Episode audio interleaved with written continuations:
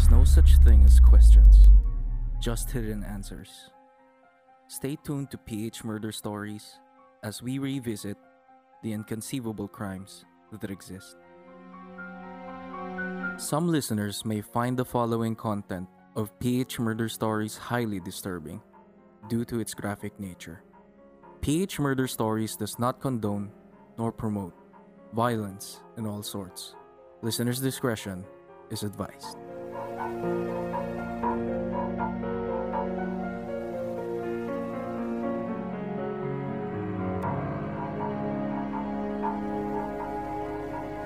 In this episode, we will continue to tackle and narrate the story that we heard from our previous visit to the Philippine Campfire Stories campsite through its campmaster, Earl.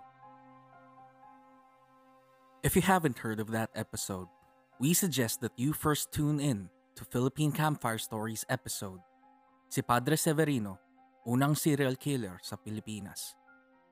Available in all major podcast platforms.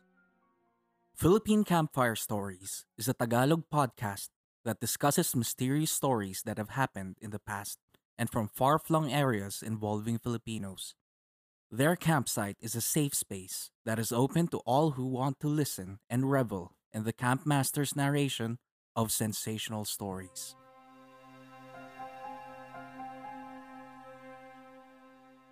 Now, it's our turn to discuss the latter parts of the campmaster story about a Filipino priest in the 1840s who was executed by hanging after killing 57 residents in the town of Magalang, located in the province of Pampanga. According to historians, the priest committed the slayings because he claimed that it would help save his mother, who was supposedly bewitched. The first ever documented serial killer in the Philippines was Padre Juan Severino Mallari. Padre Mallari was a young and ambitious priest in the town of Magalang. He was also known to be a great artist, as he was recognized as the second Filipino priest to master calligraphy. In 1816, Padre Mallari finally took the helm in the parish church of Magalang, where he served until 1826. Based on reports, the priest was a great communicator with the town's residents. His approach to the people was admirable because he was the first Filipino priest to preside over the parish in Magalang. However, during Padre Mallari's 10 year period as the head of the town's church, a total of 57 murders were recorded to mysteriously happen in the municipality of Magalang, which was described as a peaceful and quiet town. Initial investigations conducted by the townspeople and the civil guards from the Spanish colonial government struggled to find the answers needed to solve the gruesome murders, as they were left with no suspects and no clear motive to cling on. Forensic evidence did not exist during the killings, which meant it was harder for authorities to solve complex murder cases. Pair your next podcast listening party with Default Cafe Pub's drinks and snacks. Head over to their website, link in the description, and get 5% off for every purchase at Default's homepage. After ordering, make sure to use our coupon code in all caps, no spaces. PH Murder Stories. In 1826, a decade had passed since the gruesome killings happened. Padre Mallari, a well beloved person during the majority of his time in Magalang, would have never been suspected of committing such horrific acts because heads of churches were highly respected and looked up to. However, the case took a significant turn when Padre Mallari became sick due to an unknown disease. This led the church to send over an attending priest to check on Padre Mallari's situation and take care of him. Little did the attending priest know that he would be stumbling upon the bloodied weapons used to kill 57 people. Apparently, Padre Mallari did not even care to hide his weapons, let alone the belongings of those he murdered, which was also uncovered by the attending priest. Consequently, authorities arrested Padre Mallari, and he was sent to prison like a common criminal. The shocking turn of events could have sparked outrage in the province of Pampanga. The killer priest claimed that he had killed his parishioners because he believed that he could, by the means of murder, save his mother, who had been bewitched. Though it wasn't mentioned why he kept the belongings of his victims. He also believed that the killings were a way of redeeming his mother's soul. According to psychiatrist turned historian Dr. Luciano P.R. Santiago, the author of a book called The Kapampangan Pioneers of the Catholic Church, which featured the story of Padre Mallari. The disturbed priest had a complicated relationship with his mother throughout his life which may have caused him mental health problems. Unfortunately, besides the lack of forensic evidence, mental health awareness was also insignificant to the Filipino people in the 1800s, despite the Spaniards being known as the pioneers of mental health. Mainly because the elite was prioritized to get treatment back then. Almost two decades later, the Philippines' first mental health institution was established in Hospicio de San Jose, located in Manila. If only the Spanish authorities cared enough to examine Padre Mallari's state of mind. They might have proven that the killings he committed were not solely based on his intentions and are due to a mental illness.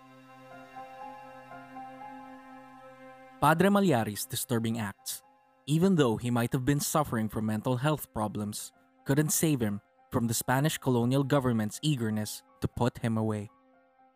Evident from a Spanish news chronicler, Sinibaldo de Mas wrote that, quote, The attorney on the case talked in pathetic terms of the indescribable and barbarous prodigality of bloodshed by that monster. Unquote. Fourteen years later, the verdict finally decided on the serial killer priest's fate. In 1840, Padre Juan Severino Mallari was sentenced to death by hanging. Dr. Santiago described the ruling in his book as an injustice to Padre Mallari.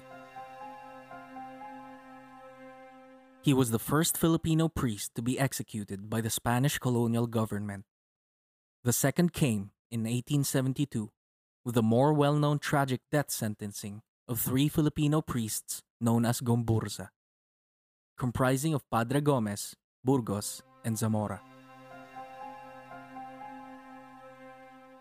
Even after years had passed, after Padre Mallari's execution, Spaniards would not treat his case as an example of murderous psychosis, but as an example of, quote, Indios' natural tendency to believe all the ghost stories they were so fond of telling. Unquote. The significance of the case is not solely to focus on the 57 people killed at the hands of a disturbed priest. This is to point out that mental health awareness in the Philippines came a long way from being regarded today as an essential aspect of our quality of life. This episode is in collaboration with Philippine Campfire Stories. We would like to thank Campmaster Earl for making our partnership turn into reality. We hope we could gather at the campsite again very soon. Make sure to check out his podcast and join his campsite for more mysterious cases, such as the first ever documented serial killer in the Philippines, available in all major podcast platforms. Don't get lost along the trail by following his social media accounts on Facebook, Instagram, and Twitter for more updates. This podcast is brought to you by Review Visuals. Did you like this episode? Give us a rating on Apple Podcasts, or if you're listening in other platforms, kindly send us a review on our Facebook page or send us a tweet. You can also share our podcast to your Instagram and Facebook stories through Spotify. Your support would significantly benefit PH Murder Stories to produce more quality content. We're also inviting you to join our Facebook group, PH Murder Stories The Verdict, and participate in our bi weekly discourse about true crime, both local and international. This group is a safe space for true crime and mystery fans like us want to engage in thorough discussions about the subject. See you there, suspects. The verdict is in your hands. See you there.